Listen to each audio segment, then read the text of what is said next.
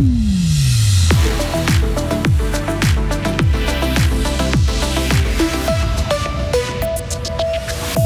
Brûler le vieux bois au lieu de l'envoyer à l'étranger, une nouvelle centrale de chauffe va voir le jour dans le canton. Pas de test pour les visiteurs arrivant de Chine, mais une mesure bien particulière. Et Ignazio Cassis est à New York pour représenter la Suisse auprès de l'ONU. Journée nuageuse, parfois pluvieuse, souvent venteuse, maximum 8 degrés. Jeudi 12 janvier 2022, Hugo Savary pour toute l'actualité. Bonjour. Bonjour Mike, bonjour à toutes et à tous. Meubles qui ne servent plus, vieilles palettes, déchets de chantier. Aujourd'hui, 75% du bois usagé de notre canton est exporté à l'étranger. Une situation qui pourrait changer avec ce projet novateur porté notamment par Gruyère Énergie. Une nouvelle centrale de chauffe prévue pour 2024 va être construite à, vue à Voidance en Gruyère. Elle sera alimentée par ce bois usagé collecté dans la région. Mais est-ce que c'est si bon pour la planète? Entreprises et particuliers pourraient être incités à continuer de produire des déchets avec ce système. Voilà ce que répond Dominique Progin, directeur énergie et infrastructure chez Gruyère Énergie. Évidemment, la construction d'une centrale de ce type-là ne doit pas nous pousser à consommer ou à produire davantage de bois usagé.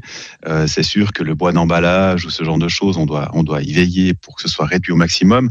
Mais néanmoins, on a quand même toujours la question du bois de chantier, du bois de démolition ou par exemple des meubles que l'on va apporter à la déchetterie. On fait comment pour les traiter et avec notre centrale, on arrive à apporter cette solution qui est régionale et qui est, euh, qui est durable. Cette nouvelle installation va permettre d'alimenter le réseau de chauffage à distance locale, mais aussi de produire de l'électricité, l'équivalent de la consommation annuelle de 1300 ménages environ. Toujours en Gruyère, Hugo, le niveau du lac est élevé. Mais rassurez-vous, Mike, ce n'est pas grave. Ah. C'est ce qu'indique Groupé, alors que certains arbres ont les pieds dans l'eau. Mais le lac n'atteint pas encore la cote maximale. Le niveau élevé du plan d'eau s'explique par la pluie et les températures clémentes de ces derniers temps. À cette période, normalement, il ne pleut pas, mais il neige et l'eau ne se retrouve donc pas directement dans le lac de Gruyère. Vous êtes plus de 129 000 à écouter Radio FR chaque jour. Ce sont les chiffres communiqués hier par Mediapulse pour la période de juillet à décembre. Une audience en légère augmentation donc pour Radio FR avec une belle progression de plus 12% pour notre antenne fraîche. Et quant aux médias numériques frappe, le nombre de téléchargements a encore augmenté pour atteindre 62 000 à la fin de l'année 2022. Nous vous remercions pour votre fidélité. Vous êtes les meilleurs auditeurs, effectivement. Il n'y aura pas de test Covid obligatoire pour les voyageurs en provenance de Chine. Annonce faite hier par le Conseil fédéral. Il explique que les variants en circulation sont déjà très répandus en Suisse et que la population est bien résistante. La Confédération étudie par contre la possibilité d'analyser les eaux usées des vols en provenance de Chine. Un bon moyen d'obtenir des informations sur les mutations du virus, estime Antoine Flao, directeur de l'Institut de santé globale à Genève. Les eaux usées, ça se rapproche un peu du test aléatoire parce que toutes les personnes ne vont pas aux toilettes pendant un vol. C'est les selles hein, qui sont porteuses de virus lorsqu'on est contaminé, c'est pas les urines. Donc une fraction non négligeable des passagers et de l'équipage peuvent contribuer par ces prélèvements des eaux usées à renseigner également les autorités suisses. Le Conseil fédéral suit de près l'évolution de la pandémie et adaptera si besoin les mesures sanitaires aux frontières.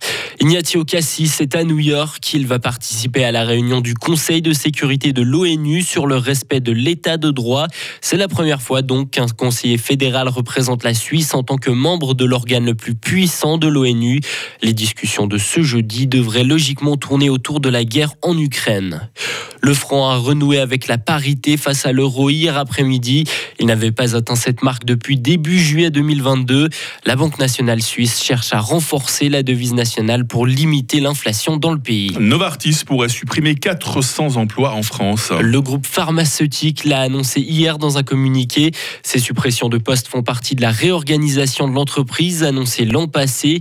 Au total, Novartis prévoit de biffer 8000 postes dans le monde. L'entreprise emploie aujourd'hui 108 000 personnes.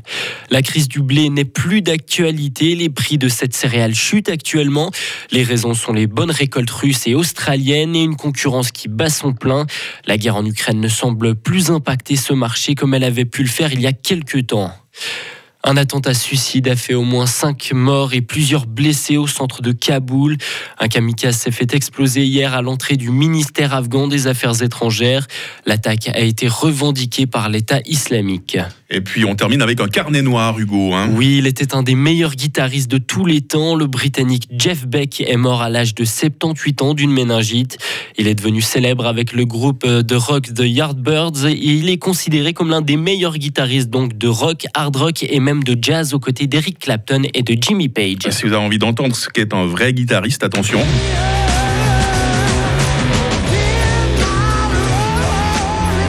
Je sais que vous aimez beaucoup la musique, vous-même Hugo. Est-ce que vous jouez d'un instrument? Je sais même pas.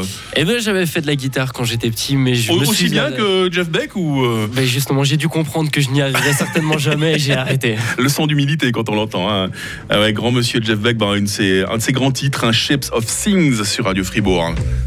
Merci Hugo pour toute l'actualité. On vous retrouve toutes les 30 minutes en rédaction et dans quelques instants à ce même micro avec toute l'équipe pour euh, le sommaire du jour. On découvrira la question du jour par exemple. Retrouvez toute l'info sur frappe et frappe.ch.